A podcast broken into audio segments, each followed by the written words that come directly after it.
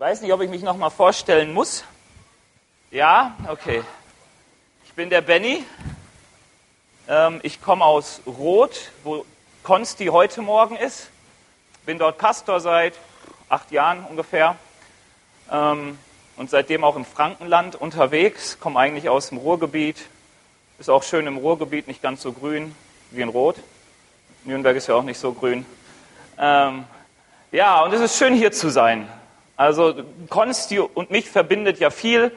Wir treffen uns alle zwei Wochen ungefähr. Offiziell heißt es Mentoring, inoffiziell gehen wir essen und shoppen. Und, äh, Dienstzeit, ja, aber. ja, ich habe euch heute etwas mitgebracht.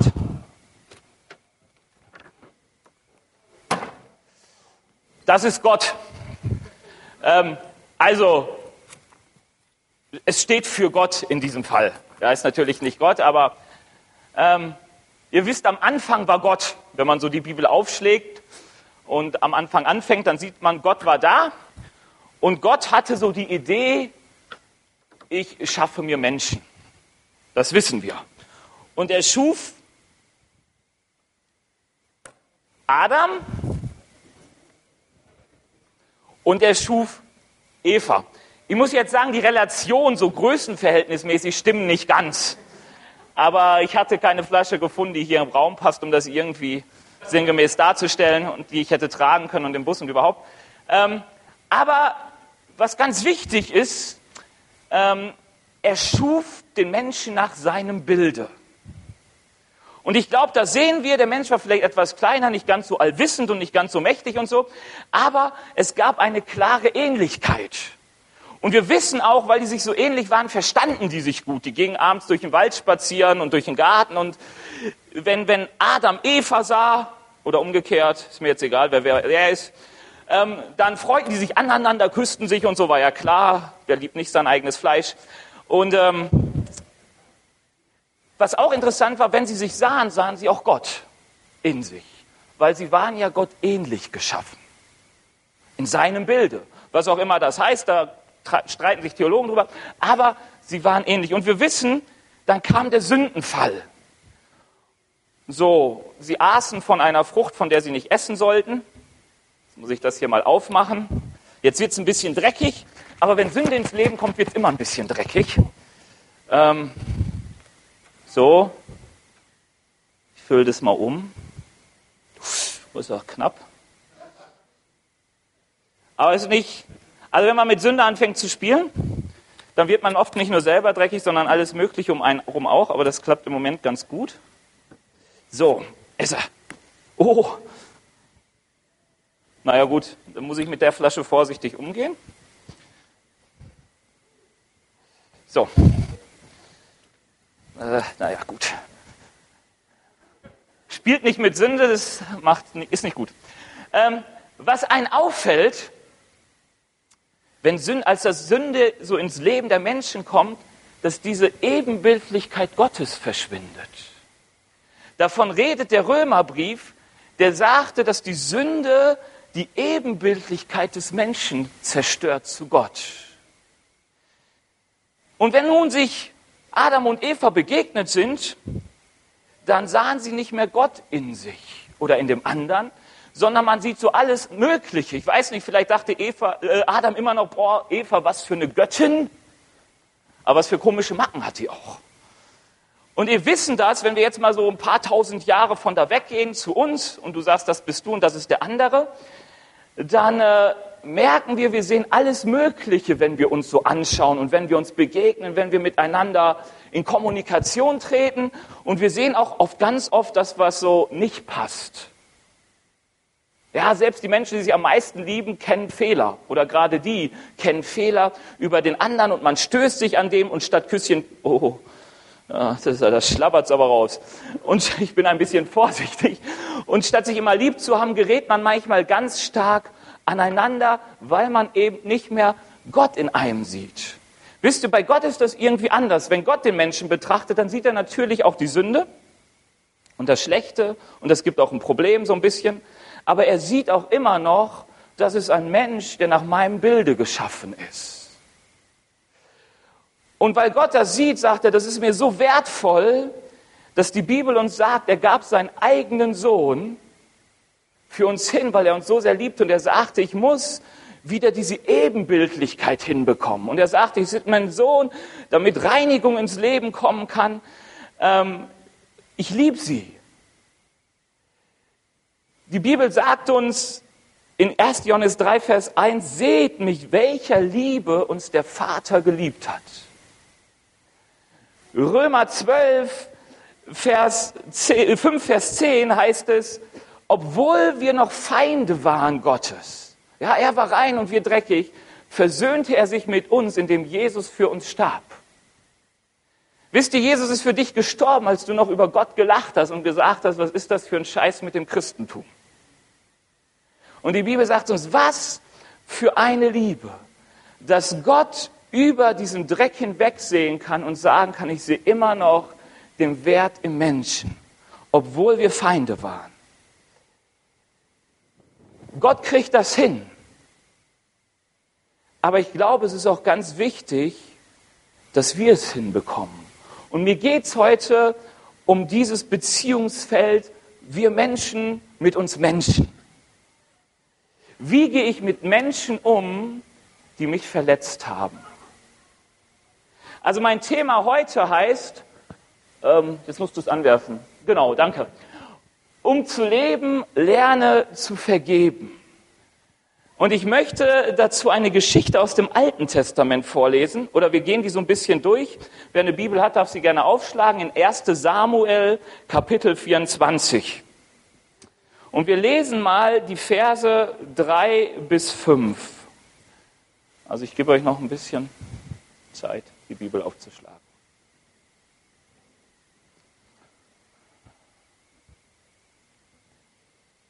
Da heißt es, Saul wählte 3000 Elitesoldaten aus, ganz Israel aus, und machte sich auf die Suche nach David und seinen Leuten. Als sie bei den eingezäunten Schafweiden in der Nähe des Steinbockbergs vorbeikamen und eine Höhle fanden, ging der König hinein, um seine Notdurft zu verrichten. Ja, der musste auf Klo. Ausgerechnet im hintersten Winkel dieser Höhle hatte David und seine Männer sich versteckt. Durchaus interessante Szene, wenn man sich das so vorstellt. Das ist die Gelegenheit, David, flüsterten einige von ihnen ihrem Anführer zu. Der Herr hat doch versprochen, dir eines Tages deinen Feind auszuliefern, damit du dich an ihn rächen kannst. Jetzt ist es soweit. Da schlich sich David nach vorne und schnitt unbemerkt einen Zipfel von Sauls Mantel ab. Soweit erstmal. Wir haben hier eine David-Saul-Geschichte. Ich weiß nicht, wer die so kennt. Also wer sie nicht kennt, der muss einfach anfangen, 1. Samuel App Kapitel 16 einfach mal lesen. Das Interessante ist, wir sehen an dieser Stelle, David hatte einen Feind und der hieß Saul und dieser Saul war König. Interessant ist, wenn du sieben Kapitel vorher anfängst zu lesen, dann merkst du, dass Saul und David mal beste Freunde waren. Also wir hören, dass David der Waffenträger Sauls war, seine rechte Hand im Krieg sozusagen. Ähm, dass er der Hofmusiker von Saul war der so persönlich ihm Musik machte. Ja, damals gab es keine Stereoanlage, da brauchte man halt Hofmusiker, die man einschalten konnte, wenn man Musik brauchte. David war der beste Freund des Sohnes von Saul, von Jonathan. Saul, äh, David war der Schwiegersohn von Saul. Er hatte eine Tochter von Saul geheiratet, weil Saul so nett war und sagte, David, du bekommst meine Tochter. Und er war der, war der Anführer der königlichen Armee. Als sich Saul so ein bisschen zurückzog, sagte er, David, jetzt bist du mal der Boss hier. Wisst ihr, das war mal die Beziehung zwischen David und Saul, Best Friends. Nicht forever. Und wir merken dann, dann passiert es an so einem Punkt, dass Saul plötzlich neidisch wurde auf David, weil das ganze Volk sagte, wow, Saul hat tausend erschlagen, David hat 10.000 erschlagen. Damals war das noch was Heldenhaftes, heute nicht. Ähm, aber damals war es gut, wenn man die Feinde besiegte. Und David wurde so gelobt vom Volk, dass Saul sagte, boah, das kann nicht sein, der nimmt mir noch den Königsthron weg, wie kann das sein? Wurde so neidisch, hatte Angst davor, dass David zu mächtig wurde und er fing an, David zu hassen. Ist heute manchmal noch so, Neid löst irgendwie Hass aus. Ja, die Armen hassen die Reichen und was weiß ich nicht, weil da Neid ist. Und dieser Hass führte dazu, dass Saul immer wieder versuchte, David zu töten. Das fing relativ harmlos an, indem er einfach mal einen Speer nach ihm warf. Und David war noch jung und flink und ist dem ausgewichen, das wiederholte sich. Und irgendwann fing er an, wo er sagte, ich will ihn jetzt töten und fing an, mit seinen Soldaten auf ihn loszugehen. David musste fliehen, sich bei Feinden verstecken mit eigentlichen Beinen. Er ist irgendwie untergetaucht, ins Ausland geflüchtet. Und Saul verfolgte ihn und er bekam ihn nicht, aber dafür bekam er Freunde von David in die Hand und tötete sie. Wir lesen, dass die Familie von David plötzlich zu David fliehen musste. Ich gehe davon aus, sie mussten fliehen, weil Saul sagte, wenn ich David nicht kriege, dann kriege ich seine Familie. Und alle lebten relativ in Verfolgung, weil Saul David hasste. Er wollte sein Leben zerstören, mit allem. Und ich glaube, man kann sagen, dass David von Saul relativ arg verletzt wurde. So, innerlich. Ja, ich weiß nicht, wenn du so dich mal in Davids Situation versetzen würdest, ich glaube, du hättest ein Problem mit Saul. So. David wurde verletzt und ich denke, wir alle kennen Situationen, in denen wir von anderen Menschen verletzt wurden. Ich weiß, damals, als ich Kind war, dachte ich, was reden die immer für, von Verletzungen? Wenn ich mir ein Messer in die Hand ramm, klar, dann bin ich verletzt. Ist ja ganz normal, aber Verletzungen, als Kind konnte ich nicht viel damit anfangen, aber es ist klar, ähm, wenn dir jemand begegnet und sagt, du Dummkopf, dann kann dich das schon verletzen, je nachdem, wer dieser jemand ist. Oder ich weiß, ich wurde mal ganz absichtlich verletzt, als ich schön in Ägypten war, im Urlaub. Wer war schon mal in Ägypten im Urlaub? Ähm, ein paar. Ist schön, ist schön da. Es gibt nur die Ägypter. Und die Ägypter wollen an uns Touristen verdienen. Also ich habe damals da gelernt, jede ägyptische Familie hat mindestens eine Person, die durch Touristen Geld verdient. Und wenn du da so durchs Land marschierst, dann waren überall diese Leute, die dein Geld haben wollten. Und manche verkauften was, manche sagten, wechsel Geld. Und ich kam zu einem hin und sagte, oh, wechsle ich dir das Geld. 10 Euro, 10 Euro Schein in 10 Euro Kleingeld, kein Problem. Und als ich es dann auf dem Boot nachzählte, merkte ich, boah, der hat mich betuppt. Ja, ich wurde betrogen. Er hat irgendwie so einen Trick angewandt. Den kannte ich noch nicht. Auf jeden Fall sind aus den 10 Euro irgendwie 6 geworden. Und wisst ihr, ich war so wütend auf diesen Ägypter. Hat mich irgendwie im Stolz verletzt mich so zu betuppen. Betrügen, das haut nicht hin. Ja, du kannst von Leuten einfach absichtlich verletzt werden, weil sie dich doof finden. Oder du wirst unabsichtlich verletzt. Ich glaube, das ist manchmal so ein Problem von Frauen. Ähm, weil Frauen interpretieren so viel von Blicken, die andere ihnen zuwerfen oder nicht. Also ich erlebe das immer so, wenn ich so mit unseren Teenies rede, die sagen, boah, der und der kann uns nicht leiden. Ich sage, wieso? Ja, so wie der uns anguckt. Ich so, hä? Guck doch ganz normal. Und, ähm, aber es kann so sein, dass du denkst, mich hat auch schon manchmal einer gefragt, sag mal, Benny, kannst du mich nicht leiden? Ich so, hä, wieso nicht? Ja, du guckst mich immer so komisch an. So, sorry, nein, ich mag dich.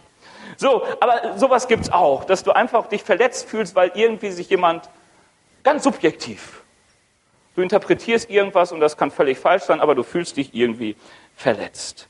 Und wisst ihr, es gibt ein Problem, wenn wir als Menschen verletzt sind. Das erste Problem ist, wir Menschen wollen uns für Verletzungen meistens rächen. Ich erkläre das. Also als David von Saul verfolgt wird und in dieser Höhle ist und den Text ähm, hatte ich genau da, da sehen wir, dass die Männer um David ganz klar sagen, David, jetzt ist die Gelegenheit, dich zu rächen. Es ist absolut dein Recht, dass du für das, was Saul dir antust, ihm etwas antust. Er will dich umbringen, jetzt bist du dran. Gott hat es sogar so geführt. Halleluja. Ähm, Wikipedia sagt über Rache, Rache ist eine Handlung, die den Ausgleich zuvor erlittenen Unrechts bewirken soll. Und dann wird Rache auch nicht so fern irgendwie was. Wisst ihr, dass dieses Verhalten lernt man schon bei Kindern. Wenn du zwei Kinder hast, die miteinander streiten und du sagst, Olaf, jetzt hör auf, den Bruno zu schlagen, dann sagt er, ja, aber Bruno hat angefangen. Und dann sagt Bruno, nee, nee, nee, nee, nee, der Olaf hat angefangen. Und dann versuchst du ihn beizubringen, ja, egal wer angefangen hat, es ziemt sich nicht zurückzuschlagen. Aber es ist irgendwie so drin, wenn jemand mir Unrecht tut, dann muss ich ihm auch Unrecht dafür tun. Ich muss das wieder ausgleichen. Das kennen wir aus Beziehungen. Ja, der hat mich verletzt. Sobald er sich nicht entschuldigt, werde ich auch nicht mehr mit ihm reden. Meinst du, weshalb Entscheidungen oft so im Rosenkrieg enden? Weil der eine sagt, boah, der hat das getan, also mache ich auch das. Und dann schaukelt sich das hoch, weil es immer schlimmer wird und jeder sagt, wir müssen es wieder ausgleichen. Und das gibt so oft ein Chaos. Also Verletzungen zerstören Beziehungen oft dauerhaft. Kennt ihr vielleicht? Das andere ist, Verletzungen zerfressen dein Herz. Deine Innereien irgendwie. Als ich in Ägypten war und um diese vier billigen Euros betrogen wurde, was ja eigentlich gar nicht so schlimm ist, wisst ihr, ich war so wütend. Ich meine, ich war im Urlaub und der war schön und den musste ich noch niemals bezahlen, weil meine Eltern alles bezahlt haben. Eigentlich kein Grund, sich aufzuregen, aber ich war so wütend, irgendwie so verletzt. Blödsinn, aber ich war es irgendwie. Und wisst ihr, anderthalb Tage meines Urlaubs waren kaputt, weil immer, wenn ich mich in die Sonne legte und dachte, jetzt lese ich mal schön entspannt ein Buch, war ich nicht entspannt. Weil in meinem Innern dachte ich, weiß ich kannte den Namen nicht, also waren es alle Ägypter, diese blöden Ägypter. Stehen überall. Wisst ihr, das kennt ihr. Wisst ihr, wenn man von einem Ausländer verletzt wurde, sind alle Ausländer doof. So, daher kommt's ja. Wenn, wenn eine Freikirche dich irgendwie verletzt hat, sind alle Freikirchen doof. Ja, das kenne ich. Kirche war ich schon mal, will ich nie mehr hin. Ganz schlimm. So, und das geht ins Herz. Und du hast Wut und Unruhe und was weiß ich nicht. Ähm, und das Blöde ist auch noch bei so Verletzungen, die im Innern passieren, dass das Sprichwort Zeit heilt alle Wunden nicht zutrifft. Oder mindestens oft nicht zutrifft. Also meine Omi und meine Großtante, sie waren ja Schwestern, Großtante Omi, wisst ihr, die haben sich irgendwann mal zerstritten, ich glaube, bevor ich geboren wurde. Ich habe es nie mitbekommen, wann sie gestritten haben. Aber solange ich mich erinnern kann, haben sie eigentlich nicht mehr miteinander geredet. Sie saßen wohl am Geburtstagstisch, das haben sie hingekriegt und so zusammen. Aber da war irgendetwas, gerade bei meiner Oma verletzt, wo sie sagte, ich mit der nö. Meine Schwester hat sich irgendwann mal, meine Schwester, meine Großtante, sich irgendwann mal auf meine Oma zubewegt. Also sie sagte, nö, da war was. Und wisst ihr, da sind 30, 40 Jahre ins Land gegangen. Das hat nichts verändert an dieser Sache. Immer noch, und das kennen wir vielleicht manchmal, auch wenn Leute uns so krumm kommen und du so leicht verletzt bist, dann sagst du, na gut, kriege ich hin, du bist immer noch irgendwie freundlich, aber man merkt, man wird immer sensibler für den anderen. Und irgendwann platzt man vielleicht. Und der andere was ist denn jetzt los? Und du sagst, ja, das, das, das, das, das hast du gemacht. Und dann zählst du die Sachen der letzten 40 Jahre auf, wenn du so alt bist und das so erlebt hast. Also das Problem ist eigentlich, dass Verletzungen, die uns geschehen, unser Leben zerstören und das Leben anderer zerstören. Hast du vielleicht auch schon so erlebt. Und wisst ihr, was so interessant ist, jetzt mal zu sehen, wie David mit dieser Situation, mit seiner Verletzung umgeht. Wir lesen mal weiter. Da heißt es dann ab Vers 7, als er wieder zu seinen Männern kam, sagte er, der Herr bewahre mich davor, meinem König etwas anzutun. Denn er ist vom Herrn ernannt worden. Nein, niemals werde ich Saul töten, denn der Herr hat ihn zum König eingesetzt. David verbot seinen Männern, sich an Saul zu vergreifen. Nach einer Weile verließ Saul die Höhle wieder, um seine Suche fortzusetzen. David ließ ihm einen kleinen Vorsprung, trat dann zum Ausgang und rief, mein Herr und König. Saul drehte sich um, David verneigte sich tief vor ihm und warf sich zu Boden. Und ich dachte, wie krass. David rächt sich nicht. Er macht gar nichts. Er lässt Saul in Frieden gehen und erweist ihm den Respekt eines Königs. Wisst ihr, jetzt ist Töten ja nicht so in und du würdest sagen, ja gut, der, der will mir böse, aber jetzt werde ich ihn nicht gleich töten. Aber wie wäre es heute? Du, du, du, diese Situation alleine schon, du sitzt da hinten mit deinen Männern und siehst Saul in einer etwas prekären Lage. Dein Feind. Ich meine, wir würden doch heutzutage wahrscheinlich unser Handy rausziehen, ein Foto davon machen, es auf Facebook oder sonst wohin veröffentlichen und sagen, guckt mal Israel, euer König, hahaha. Ha, ha.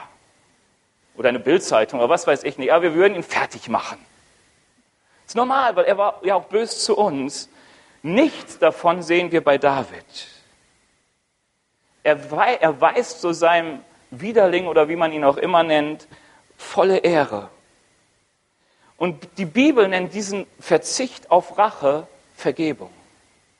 Das ist eigentlich, was die Bibel Vergebung nennt, ähm, dass ich das, diesen Grund, mich zu rächen, nicht ausübe. Und die Bibel sagt, das ist der einzig richtige Umgang mit Verletzungen, dass ich dem Gegenüber, der, der, der mich verletzt hat, dass ich ihm vergebe. Und wie das geht, das möchte ich heute noch sagen. Ja, das haut hin. Und wir lesen mal im Text ein bisschen weiter, wie das funktioniert. Wir lesen ab Vers 10. Dann begann David zu reden. Warum glaubst du dem Geschwätz einiger Leute, die behaupten, ich wollte dich ins Verderben stürzen? Heute kannst du mit eigenen Augen sehen, dass es nicht wahr ist. Vorhin in der Höhle hat der Herr mich, dich mir ausgeliefert. Meine Leute wollten mich dazu verleiten, dich umzubringen. Doch ich habe dich verschont. Ich dachte, niemals kann ich meinem König etwas antun, denn er ist vom Herrn selbst eingesetzt worden. Schau, mein Vater, was ich hier in der Hand halte, ein Zipfel deines Mantels. Den habe ich abgeschnitten, anstatt dich zu töten. Glaubst du jetzt, dass ich kein Verräter bin und nichts Böses gegen dich im Schilde führe? Ich habe dir nichts getan und trotzdem verfolgst du mich und willst mich beseitigen. Wisst ihr, was ich bei David sehe? David sieht Saul mit den Augen Gottes. David, Saul, äh, Gott sagt ganz klar über Saul eigentlich, dass Gottes Gedanken über Saul waren, dass er das ewige Königtum hat. Und wir wissen, Saul hat gesündigt und sind Sachen schiefgegangen, sodass Gott hinging und sagte, ich nehme dieses Königtum von Saul und lege es auf David. Und zu diesem Zeitpunkt, das ist das Interessante, wäre David eigentlich schon längst König gewesen. Gott hatte ihn gesalbt und Saul wollte nur noch nicht gehen. Und trotzdem sieht David in ihm immer noch den Gesalbten vom Herrn. Er sieht das, was Gott eigentlich an Wert an Größe in Saul hineingelegt hat. Und wisst ihr, wenn wir vergeben wollen dem anderen, müssen wir den anderen sehen, wie Gott ihn sieht. Und wisst ihr, es ist ganz oft ein Problem, weil wenn du mit jemandem aneinander gerätst, dann siehst du ihn und du siehst das Schlechte in ihm. Du kannst mal überlegen, über wie viele Menschen du schon wie gemeckert hast. Aber das Problem ist immer, du siehst etwas, weil du dicht an jemanden dran stehst und das ist nicht gut, also das, was du siehst. Und wenn du nun jemanden sehen möchtest mit den Augen Gottes, dann ist es ganz wichtig, dass du dich zu Gott bewegst. Weil die Bibel sagt etwas, wenn wir Gott sehen und seine Liebe zu uns, dann sehen wir etwas, nämlich wie dieser reine, heilige, gerechte Gott uns annimmt, obwohl wir Sünder sind. Wisst ihr, es fällt manchen Menschen richtig schwer zu sagen, wie kann Gott mich, mir vergeben? Wisst ihr, was ich alles getan habe? Und trotzdem sagt Gott, kein Problem, ich will dir vergeben. Und wenn dann Gottes Geist in uns kommt, die Bibel sagt, die Liebe Gottes ist ausgegossen in unseren Herzen, uns wird vergeben und so weiter, dann erlebst du, was es heißt, geliebt zu sein, bedingungslos. Wisst ihr, wenn wir geliebt werden wollen vom Menschen, wir müssen ganz oft dafür was leisten. Und wenn wir diese Leistung nicht mehr bringen, bist du doch nicht mehr geliebt. Meinst du, dass viele Ehen zerbrechen, weil irgendwie das, was der andere bekommt, nicht mehr ist, was er will? Und da hört die Liebe auf und bei Gott ist es anders. Und ich hoffe, ihr habt das alles schon erlebt, wie diese bedingungslose Annahme von Gott da ist. Und Jesus sagt, wem viel vergeben ist, der kann viel lieben. Lukas 7 wo die Prostituierte da ist. Damals nicht so, auch heute nicht so das, was man als rein und heilig anerkennen würde. Ähm, und Jesus sagt, hey, dir ist vergeben. Auch solche Sachen, dir ist vergeben. Und wenn du dann mit dieser Liebe im Herzen auf deinen Feind guckst, auf den, der dich verletzt hast, dann wirst du wahrscheinlich auch merken, dass auch dieser Mensch von Gott geliebt ist dass auch bei allen Sünden und bei allen Fehlern etwas in ihm ist, das Gott so wertschätzt, dass er sagt, ich würde sogar für diesen Hampelmann seinen Sohn auf die Erde schicken, meinen Sohn auf die Erde schicken und ihm vergeben und für ihn sterben. Ja irgendwie noch nass hier. Ähm Und wenn du so bei Gott bist und seine Liebe erfährst, aus dieser Liebe heraus wirst du fähig sein, auch deinem Feind zu lieben. Aber es funktioniert nicht, wenn du nicht dicht an Gott bist. Und wisst ihr, als ich in Ägypten war, ich meine, das ist noch gar nicht so lange her, da war ich schon Pastor und alles, und ich wusste, es ist nicht okay, wenn in meinem Herzen so ein Gräuel über Leute ist, auch nicht über die Ägypter. Weil die waren nett, die waren ganz charmant, die wollten meine Schwester kaufen. Ich dachte, das ist total nett von denen. Die ließ sich nicht verkaufen. Ja, ähm, aber wisst ihr, aus diesem heraus konnte ich sehen, Herr, ich weiß, du liebst mich und ich weiß, du liebst diese Leute so sehr. Es gibt keinen Grund, da irgendwie, gerade auch für vier Euro, so ein Quatsch, ähm, aber ich, ich wusste aus dieser Sache heraus, Gott liebt diese Leute. Gott liebt jeden Menschen. Und du wirst auch bei denen, wo du es im Moment nicht verstehen kannst, wie Gott sie liebt, du wirst es erleben, wenn du zu Jesus kommst, nah an sein Herz bist, was für eine Liebe er hat. Ich denke so oft an Apostelgeschichte, Stephanus, der wird gesteinigt von seinen Hassern. Und die Steine fliegen und er sagt, Herr, rechne ihre Schuld nicht an. Ich weiß nicht, wenn ich da wäre, ob mein Gebet nicht wäre, Herr, du wirst größere Steine. Amen. So ein bisschen mehr die Jünger, die sagten, Herr Jesus, die haben dich nicht aufgenommen, wollen wir nicht beten, dass Feuer und Schwefel und alles so vom Himmel kommt. Das ist doch ganz menschlich. Und da müssen wir ganz nah ran und das verstehen lernen, wie sehr Jesus uns liebt. Und das ist gut, dass das eine Erfahrung ist. Das Zweite ist, begebe dich in Gottes Machtbereich.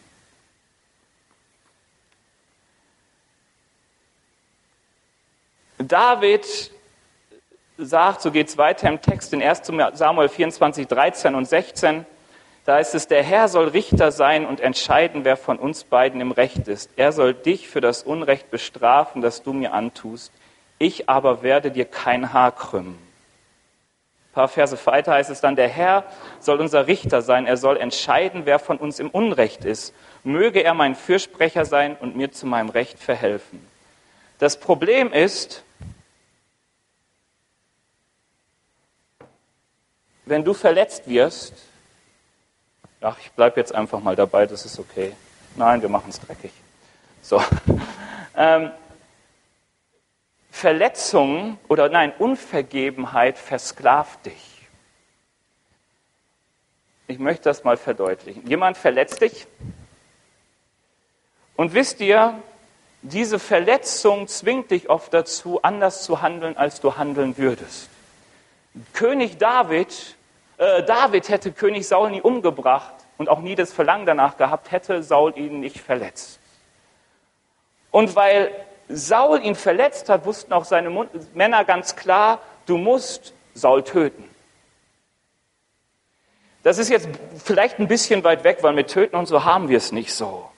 Aber ich sage euch mal ein ganz anderes Beispiel. Du gehst einkaufen mit fröhlichem Herzen und die Kassiererin hat noch nicht verstanden, dass der König Kunde ist. Und die ist total pampig. Habt ihr vielleicht schon mal erlebt? Vielleicht auch nicht, vielleicht sind die in Nürnberg alle anders als manche in Rot. Ähm, oder Verkäufer oder was auch immer. Also ich, also ich war hier beim XXL Lutz. Da habe ich mich bedankt für die nette Beratung und der so, sorry, bringt mir nichts. Die nette Beratung kaufen Sie schon, dann bringt's was. Irgendwie so, dachte ich, okay, ich gehe woanders hin. Ähm, aber was ganz oft passiert, da ist jemand pampig zu dir, zum Beispiel an der Kasse, und du bist pampig zu ihm, weil du sagst, also wer so unfreundlich ist, der hat kein nettes Wort verdient von mir. Obwohl die Bibel ja sagt, du sollst zu allen Menschen freundlich sein. Aber diese Verletzung in dir bindet dich an ihm. Und macht er was, reagierst du darauf. Vielleicht anderes Beispiel, ein bisschen härter, ist bei Scheidung. Ganz viele Kinder, oder was heißt, ich habe schon öfters Kinder getroffen von geschiedenen Eltern, die dann sagten, hey, ich rede mit meinem Vater kein Wort mehr, der hat meine Mutter verlassen. Bevor der sich nicht das und dieses und jenes entschuldigt, nö, ich hasse den. In der Bibel steht, du sollst aber Vater und Mutter ehren, unabhängig von dem, wer und wie und was Vater und Mutter sind. Aber wenn du Unvergebenheit hast in deinem Herzen, bindet es dich in dieser Situation. Freunde, der hat über mich gelästert, solange der sich nicht entschuldigt und so. Es ist immer vom Prinzip her dasselbe. Du rechtfertigst dein Verhalten durch das falsche Verhalten des anderen und dadurch bist du gebunden, weil du bist immer abhängig von dem, was der andere tut. Wisst ihr, manche zerstören so ihr ganzes Leben, weil sie die ganze Zeit sagen, ich will meinen Eltern nicht gefallen, die waren böse zu mir, also werde ich immer das tun, was sie nicht wollen, was ich tue. Ob es jetzt gut ist für mich oder nicht, wenigstens ich gehe irgendwie anders in eine andere Richtung und am Ende bist du doch so wie deine Eltern. Das ist das Blöde und verzwickt an der Situation. Ähm, aber du bist in deinem Handeln nicht frei. Wisst ihr, andere würden sagen, du bist einfach in einer Opferrolle. Und so argumentiert man ja auch oft. Wisst ihr, es kommen Leute aus anderen Gemeinden zu unserer Gemeinde, die sagen, hey, wie es mir so in der Gemeinde gegangen ist, da konnte ich gar nicht anders handeln. Opfer. Ich armes Opfer. Und das kannst du ausweiten auf alle Bereiche. Ich bin halt so, weil. Es wäre ja nicht so, wenn. Aber ich bin Opfer. Und das bindet dich. Und Gott sagt, und das ist jetzt das Krasse an der Sache, Gott sagt, dass dieser Machtbereich so stark ist, dass er dir noch niemals mehr vergeben kann. Also Gott kann dich nicht mehr segnen, er kann dir noch niemals vergeben. Du lernst überall, komm zu Gott und er wird dir vergeben. Und Gott, Jesus sagt in Matthäus 6, Vers 14, wenn ihr nicht vergebt, wenn ihr Unvergebenheit habt, bin ich noch niemals in der Lage, euch zu vergeben. Hier hört mein Handeln auf. Und deswegen ist es so wichtig,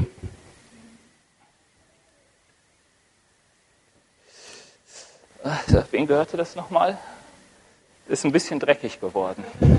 Aber ich lege es mal hier hin. Wisst ihr, deswegen ist es so wichtig, dass wir den anderen loslassen. Wisst ihr, die Bibel sagt, Vergeben heißt loslassen. Loslassen heißt, ich verzichte einfach erstmal nur auf Rache. David sagte es ganz klar. Er sagte, weißt du, Saul, du warst wirklich böse zu mir. Aber ich werde dir kein Haar krümmen. Ich werde mich nicht an dir rächen. Denk immer daran, David wusste es ganz klar, ich bin nicht dafür zuständig, dass mir Gerechtigkeit widerfährt. Und fast immer, wenn wir Unvergebenheit in unserem Herzen haben, ist es daran festzuhalten, dafür daran, dass ich Gerechtigkeit bekomme. Dass man sagt innerlich, das ist so unrecht, ich muss, ich kann erst weitermachen, wenn dafür Gerechtigkeit geschehen ist. Und David sagt, ich sorge dafür nicht. Erster Punkt ist, um sich in Gottes Machtbereich zu bewegen, du musst loslassen und sagen, ich werde mich nicht rächen. Das zweite ist wieder, du musst hin zu Gott. So, und jetzt mache ich aus dir wieder einen lieben Christen, weil nur liebe Christen gehen zu Gott. ähm, und es heißt, vergeben und zu sagen, Herr, ich lasse ihn los und du siehst, was geschehen ist und ich gebe es an dir ab handel du, wie es richtig ist. Das ist das, was David sagt. David sagt, Saul, du hast mir Böses getan, ist mir egal, für mich bist du immer noch mein Herr und König. Ich werde dich ehren. Aber Gott soll darüber entscheiden, wie das Ganze anzusehen ist. Und er soll handeln, wie es richtig ist und wie es der Gerechtigkeit entspricht. David sagt, Gott sei Richter zwischen uns beiden das entspricht einem ganz geläufigen Satz, denn die Bibel sagt uns, mein ist die Rache, spricht der Herr. Recht euch nicht selbst, meine Brüder. Da steht es in Römer 12, Vers 19. Und du liest das so, wenn ich das lese, dachte ich immer, das ist alles so fremd, meine ist die Rache, wer rächt sich denn heutzutage? Aber liest das mal in Bezug auf Vergebenheit und Unvergebenheit, dass du zu Gott gehst und sagst, ich, ich werde nicht für meine Gerechtigkeit sorgen, sondern dieses Recht ist alleine Gott vorbehalten. Nur Gott hat das Recht, für Gerechtigkeit zu sorgen. Wisst ihr, es gibt eine Stelle in Offenbarung 6, Vers 10, die hat mich lange Zeit immer irritiert. Da stehen die Märtyrer vor dem Thron Gottes. Johannes hat diese Version und diese Märtyrer rufen, Herr, wann rächst du endlich unser Blut auf Erden? Und ich dachte, wie kann es sein, da sind Christen an dem Thron Gottes und sie sagen, Herr, wann rächst du unser Blut? Die haben doch vergeben. Aber das sind Christen, die sagen, Herr, wir wollen Gerechtigkeit auf Erden haben. Wir haben uns nicht selbst gerecht, nein, wir sind hingegangen, haben Evangelium verkündet, wir haben geliebt, aber Herr, sorg du dafür, dass Gerechtigkeit geschieht. Das sagen die Märtyrer und deswegen ist das auch so eingebettet in dann die Gerichtsszenen, die kommen, weil da, wo Menschen nicht umkehren, kommt irgendwann auch das Gericht als Strafe Gottes. Es wird nichts ungesühnt bleiben. Wenn du zu Jesus kommst, leidet er oder hat er gelitten für deine Schuld, aber die Leute, die nicht hinkommen, die werden für ihre Schuld gerade stehen müssen.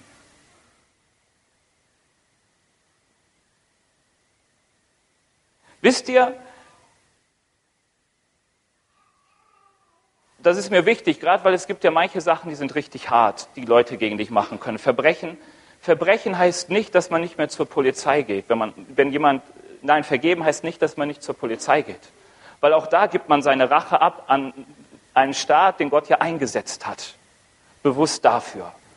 Also vergeben heißt nicht einfach nur lieb dazuliegen und sagen, schlag mich, töte mich, ich bin dein Opfer. Ja, David floh vor Saul. Er konnte wohl sagen, mein Herr und König, aber ein bisschen Abstand ist schon gut, weil, äh, ja. Und das ist wichtig. Es gibt gewisse Sachen, wisst ihr, wenn jemand bei uns in der Gemeinde ist, das schon, gab es schon in Gemeinden Kassierer, die mit der Kasse der Gemeinde abhauen dann kann ich ihm vergeben, aber wenn er wiederkommt, wird er nicht nochmal die Kasse bekommen. Vergeben heißt nicht vergessen.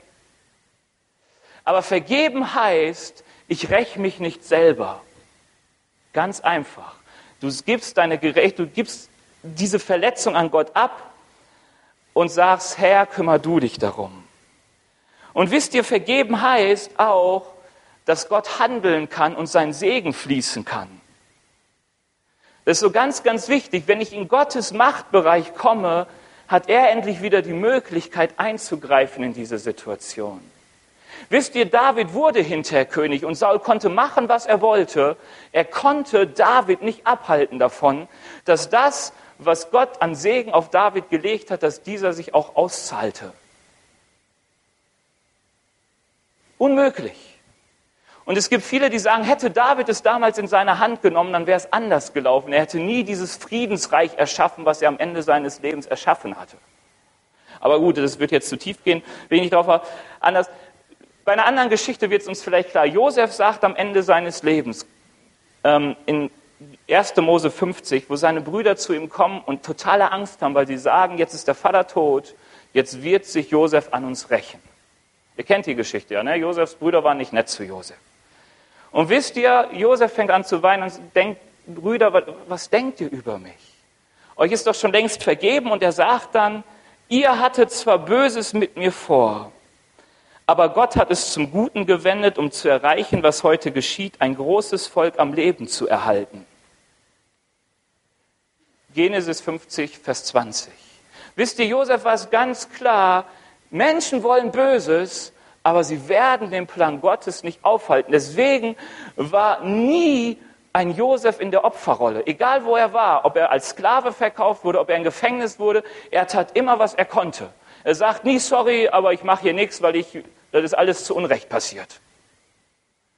Sondern er tat, weil er wusste, Menschen wollen Böses, aber der Herr wird daraus Gutes machen.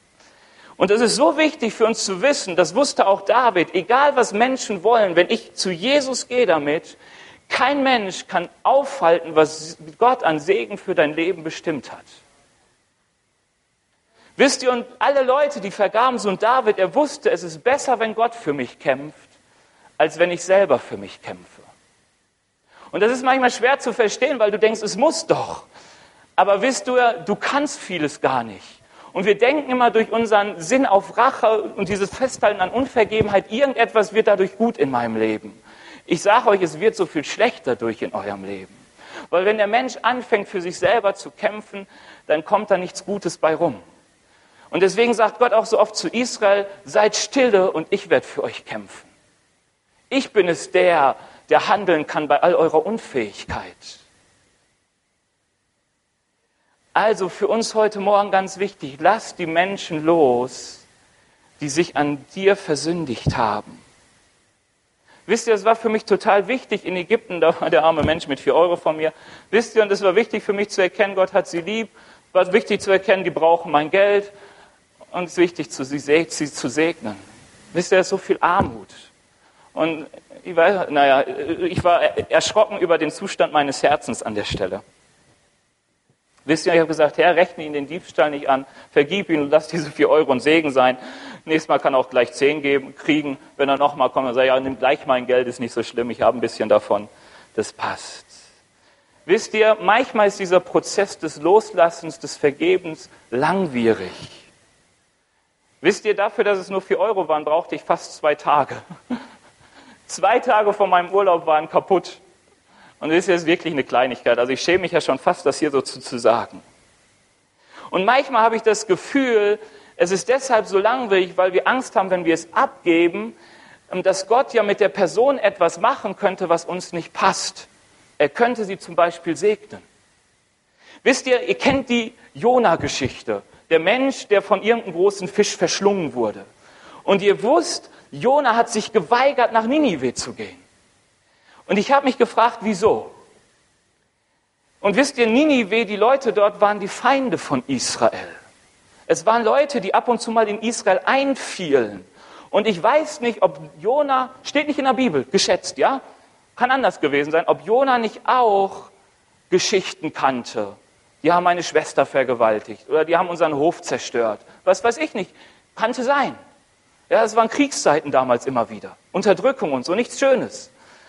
Ähm, und Jona sagte sich, das sagte nämlich ganz genau so in Kapitel 4 zu Gott. Er sagte, Gott, ich wusste, du bist barmherzig. Deshalb wollte ich nicht gehen. Weil er sagte, es könnte ja sein, wenn ich das Evangelium da predige, tut Buße oder ihr verbrennt in der Hölle, dann könnte es ja sein, dass sie wirklich Buße tun. Das will ich doch gar nicht. Weil die müssen doch noch bestraft werden. Und wisst ihr, das passierte dann auch noch. Jona ging hin und tatsächlich, sie taten Buße. Und wir würden uns heute sagen, ja, juhu, die haben sich bekehrt, Wahnsinn, eine ganze Stadt für Jesus gewonnen. Und er, Jona war absolut sauer und er sagte, Herr, ich wusste, du bist barmherzig, das Feuer, das Gericht kommt nicht. Und wisst ihr, es kann passieren, wenn du vergibst, dass der Segen Gottes so stark ist, dass der andere nicht bestraft wird, sondern gesegnet. Ich las, nein, ich las nicht, sondern meine Mutter erzählte mir eine Geschichte, die wohl in Lydia stand. Ja, ist eine Frauenzeitung, deswegen lese ich die nicht. Und ich glaube, diese Person, die die Geschichte schrieb, war auch auf eine Frauenkonferenz, da gehöre ich auch nicht hin.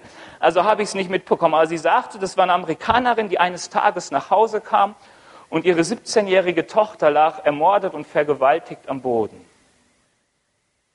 Ich bin jetzt keine Mutter, aber ich kann mir vorstellen, das müsste mit das Schlimmste sein, was dir passieren kann. Und wisst ihr, sie haben den Täter gefasst. Und wisst ihr, diese Frau, sie war Christin und ihr war klar, ich muss diesen Menschen vergeben.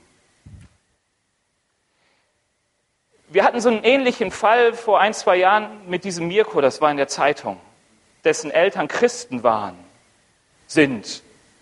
In Krefeld in eine Freikirche gehen, der Sohn war bei den Royal Rangers, wurde missbraucht und ermordet. Wisst ihr, ich weiß nicht, wie lange dieser Prozess dauert bei den Leuten, bis sie sagen, ich kann dem anderen vergeben. Aber wer die Interviews mal geguckt hat mit der Mutter, der merkt, sie hat wirklich vergeben. Etwas, was mir total schwer gefallen ist. Ich weiß, wir waren in einer BFP-Konferenz und ähm, der Pastor dieser Krefelder Gemeinde stand vorne und sagte, wir wollen beten für den Täter und für die Familie. Und ich habe gesagt, für die Familie bete ich gerne, für den Täter nicht. Den kann ich segnen mit Pest, Cholera, Krebsgeschwüren, alles Mögliche aber ich will ihn nicht segnen. Der hat es nicht verdient. Und dann siehst du wirklich die, die es richtig betraf und die sagt, ich kann. Und wisst ihr, diese Amerikanerin, sie hatte es gekonnt, sie hat vergeben und sie hat gesagt, ich habe es auf dem Herzen, das auch diesem Täter zu sagen. Sie ist ins Gefängnis gegangen und hat dem Täter erzählt, dass sie vergeben hat. Und wisst ihr, dieser Mensch hat sich bekehrt. Und die Mutter dachte, hey, Herr, so krass, meine Tochter ist ermordet. Ich weiß noch niemals, ob sie sich bekehrt hat, aber ihr Täter ist bekehrt. Das ist irgendwie ungerecht. Und wisst ihr, das Schöne ist, das hat eine Happy End, sonst würde ich es ja nicht erzählen. Ähm, sie beim Aufräumen des Zimmers der Tochter fällt ihr eine Gideon-Bibel in die Hand, wo die Tochter zwei Monate vorher hinten reingeschrieben hat, wann sie ihr Leben Jesus übergeben hatte. Gott ist gnädig. Aber wisst ihr, dieser Segen kann fließen, wenn du vergibst. Sonst nicht. Ich möchte noch ein Beispiel darüber sagen. Ich habe eine ganz gute Freundin, ja, so ganz platonisch, die habe ich mal vor Jahren kennengelernt. Und ähm, manches war komisch und ich habe sie irgendwann gefragt, das mache ich wirklich nur ganz selten, ob sie missbraucht wurde. So, und sie sagte mir, ja, aber schon lange her, ist ja nicht so schlimm. Und ich habe ihr dann gesagt, Leute, das ist so schlimm, dass mir auffällt, dass etwas in deinem Leben nicht stimmt. Und ich musste ihr erstmal so ein paar Sachen aufzeigen, wo ich sagte, guck mal, wie sehr diese Tat des Menschen in deinem Leben hineinwirkt und es zerstört. Und die hatte noch niemals groß Gräuel, sondern das ist ganz oft bei Sachen, wenn dir Schlimmes passiert, dass du manches verdrängst und die Täter sogar noch freisprichst. Und wisst ihr, die erste Phase war, du musstest der Person erstmal zeigen und aufzeigen, wie schlimm das war, was diese Person getan hat. Wisst ihr, ich habe dann ja nicht weiter, ich habe gesagt, du musst mal hier, christlicher Psychologe und so, geh da und da mal hin. Ähm, und dann war klar, an der Stelle, wo sie wusste, wie schlimm das war, der nächste Schritt ist dann langsam ihr zu zeigen, du musst vergeben. Und wisst ihr, es war so schlimm, sie sagte mir am Telefon, weißt du, es war mein Opa, der hat nicht nur mich missbraucht, der hat meine Schwester missbraucht, meinen Cousin missbraucht, meine Mutter missbraucht, der saß wegen Vergewaltigung schon im Gefängnis. Wisst ihr, sie hat mir das erzählt und ich hatte so einen Hass auf diesen Menschen. Und sie begab sich dann in diesem Prozess und nach ein paar Monaten rief sie mich an und sagte, Benny, ich konnte heute meinem Opa vergeben. Und ich habe es weißt du, es waren ein paar Monate so, es kann oft auch Jahre dauern. Und ich dachte, ich habe es nicht so richtig für voll genommen. So ich dachte, ja, okay. Und wisst ihr, sie rief mich dann nochmal an und irgendwann, ich weiß nicht, ein halbes Jahr später, ein Jahr später, und sagte, Benny, mein Opa ist gestern gestorben. Ich stand vor seinem Bett und habe geweint und habe gebetet, dass Gott ihm vergibt. Wisst ihr, Segen kann fließen, wenn du vergibst. Und es ist so, so wichtig, dass egal was dir passiert ist, lass es los und begib dich in Gottes Machtbereich. Und was ich so schön finde, gerade an dieser Person, ist, dass du merkst, diese ganzen Auswirkungen des Missbrauchs sind nicht mehr vorhanden. Das wirkt sich so oft schlecht in Ehe aus und sie ist verheiratet und glücklich. Und zu sehen, wenn Gott anfangen kann zu heilen, wenn seine Macht sich auswirken kann. Wisst ihr, ich denke, wie, wie, wie schön wäre es, wenn Menschen, auch wenn, wenn die Ehe vielleicht schon auseinandergebrochen ist, wenn man einfach nur vergeben kann. Wisst ihr, vielleicht heilt es nicht immer die Ehe, vielleicht heilt es die Ehe und wird zum Segen. Plötzlich wird das, was man schon so lange als verloren geglaubt hat, wird es segensreich. Aber wie sehr wird es manchmal schon helfen, wenn nur Frieden da ist, damit die Kinder das nicht mehr mitkriegen. Ich habe jetzt einen, der mir immer erzählt, wie furchtbar es für die Kinder ist, wie die Kinder weder bei dem einen noch bei dem anderen wirklich bleiben wollen, weil immer sie kriegen dieses, diese Aggression der Eltern mit und ist ja ganz furchtbar von der Situation. Oder wenn du deinen Eltern vergeben kannst und Gott hat wieder die Möglichkeit, dort hineinzuwirken. Wisst ihr, es gibt genug Christen, die reden nicht mehr mit ihren Eltern, die sehen überhaupt keine Möglichkeit, dass Gott vielleicht da Heilung hineinbringt in eine Familie, die seit Generationen irgendwie völlig daneben geht. Wenn du loslässt und sagst, Gott handel du, dann kannst du Wunder erleben. Wisst ihr, nicht alle Wunder sind so wundervoll, dass du sagst, es hat alles so dieses sichtbare Happy End. Ich könnte auch andere Geschichten erzählen. Aber eins wird immer passieren, auch wenn die anderen dir nicht vergeben und wenn es nicht alles heil wird, dein Herz wird immer heil werden. Und wenn du vergibst, wirst du leben.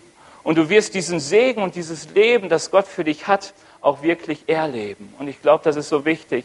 Ich kenne zu viele Menschen, die verletzt sind und die diesen Segen einfach nicht empfangen können, weil es Gottes Wort auch sagt, es geht nicht. Solange ihr an jemanden gebunden seid, kann nicht das passieren, was ich will. Und deshalb, wenn du heute Morgen gut zugehört hast und du merkst in deinem Herzen sind Sachen gegen Leute, vielleicht schon seit Jahren. Ich habe eine Person in der Gemeinde, die sind schon seit Jahrzehnten Christen, die sind alt, schon lange in Rente und wisst ihr, die eine Person sagt immer noch, ich kann meiner Mutter nicht vergeben, die ist schon tot. Aber die sagt irgendwie, ich weiß noch niemals, was passiert ist, was Schlimmes passiert ist. Vielleicht würde ich es mir anhören und sagen, pff, also war ja, ja, aber manche sagen, sie sagt, sie hält da so dran fest. Und das blockiert so sehr. Was wäre passiert, wäre sie 30 Jahre früher, vielleicht noch vor dem Tod? Man weiß es alles nicht. Aber das ist schlimm, dass Tote dich noch verfolgen, wenn du nicht loslässt. Also wenn du merkst, dass du Verletzungen hast, ähm, dann komm nach dem Gottesdienst hier nach vorne. Wir haben ein Gebetsteam, die werden mit dir beten. Ich sage dir gleich, manches löst sich im Gebet und manches ist ein Prozess. Du gehst hier raus und musst kämpfen. Wir kennen das ja, wenn du frisch verletzt bist, wie die Gedanken hochgehen, du sagst, Herr, ich weiß es nicht, okay, oh, dieses, ich weiß es nicht, okay, oh, und so. Du bist zerrissen, bis du es irgendwann wieder lernst, ihn von Herzen zu segnen. Aber gib dich hinein, damit du gesegnet bist. Okay, wir dürfen mal aufstehen, ich bete mal mit uns. Herr Jesus, ich danke dir dafür, dass du uns segnen willst. Herr, und ich danke dir für diese Liebe, die nicht nur irgendein Wort ist auf dem Blatt Papier, die nicht nur irgendwie Gerede ist, sondern die du uns so tief erleben lassen möchtest, Herr Jesus, dass sie allen Verstand übersteigt. Herr, du willst deine Liebe ausgießen in unser Herz und ich bitte dich, dass du es tust. Herr Jesus, dass du uns hilfst, unseren Nächsten anzuschauen und ihn lieb zu haben, egal wie er sich uns gegenüber benimmt. Ich bitte dich, Herr Jesus, dass du uns segnest und dass wir ein Segen sein dürfen, Herr Jesus. Ich wollte dich heute mal fragen, ist hier jemand, der sagt, ich habe eigentlich mit Jesus bis jetzt noch nichts zu tun gehabt, aber ich würde auch gerne diese Liebe von Gott erfahren. Wenn du hier bist, dann darfst du mal ganz kurz deine Hand heben.